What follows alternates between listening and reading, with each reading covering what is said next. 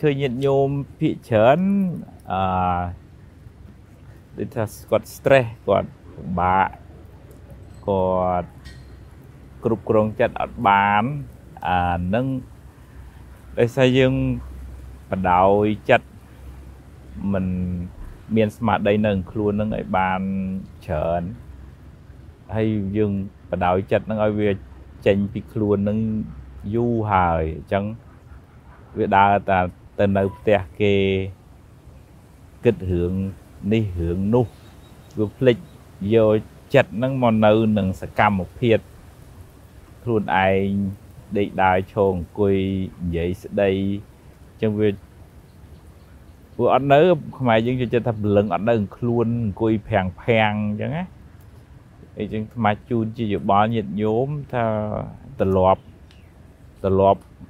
មានស្មារតីនៅខ្លួនដេកដើរឈរអង្គុយ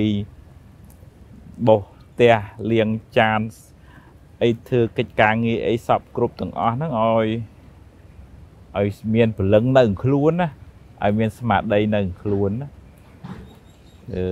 បើមិនអញ្ចឹងញាតិញោមឆាប់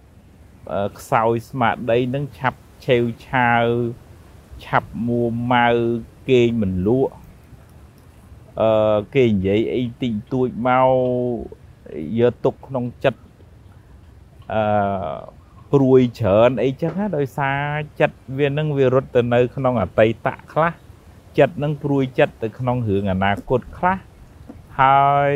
ពេលបច្ចុប្បន្នហ្នឹងវាអត់នៅខ្លួនទេវាទៅនៅនេះវាទៅនៅនោះហើយចឹងវាចិត្តអនាថា ចឹងតញាតិញោមត្រឡប់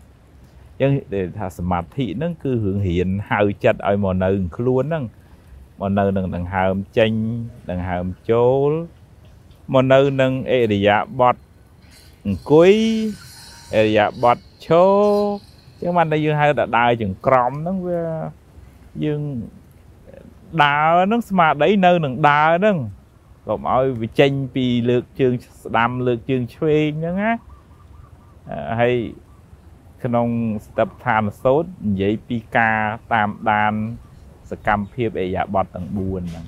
ចឹងរឿយរឿយទៅចិត្តហ្នឹងវានៅយើងច្រើនវាអត់ទៅទៅនៅនឹងអារម្មណ៍ខាងក្រៅច្រើនអាហ្នឹងយើងមិនសូវ stress ហើយក៏មិនសូវជាពិបាកគ្រប់គ្រងចិត្តនឹងដែរហើយមានពេលមានឱកាសទៅរៀន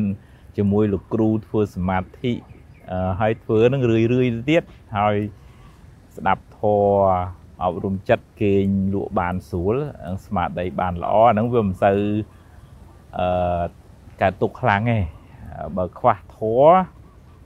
ខ្វះចិត្តស្ងប់មិនសុខទេមិនសុខទេទោះជាមានទ្រពទោះជាកិត្តិយសគេឈ្មោះល្បីល្បាញប៉ុន្តែចិត្តវាមិនស្ងប់ តែចិត្តមិនស្ងប់ជីវិតវាមិនស្ងប់វាមិនសុខអញ្ចឹងយើងវាវាអត់សុបាយនិយាយទៅចិត្តហ្នឹងវាអត់សុបាយវាខ្វះធរវាខ្វះសំណើមវាខ្វះជាតិទឹកហើយជាតិទឹកសំណើមហ្នឹងគឺសភាពស្ងប់សភាពត្រជាក់សតិបញ្ញានឹងឯងអញ្ចឹងឆ្លៀតពេលចាំកាយផងចាំចិត្តផងទើបបានសុខអនុមោទនា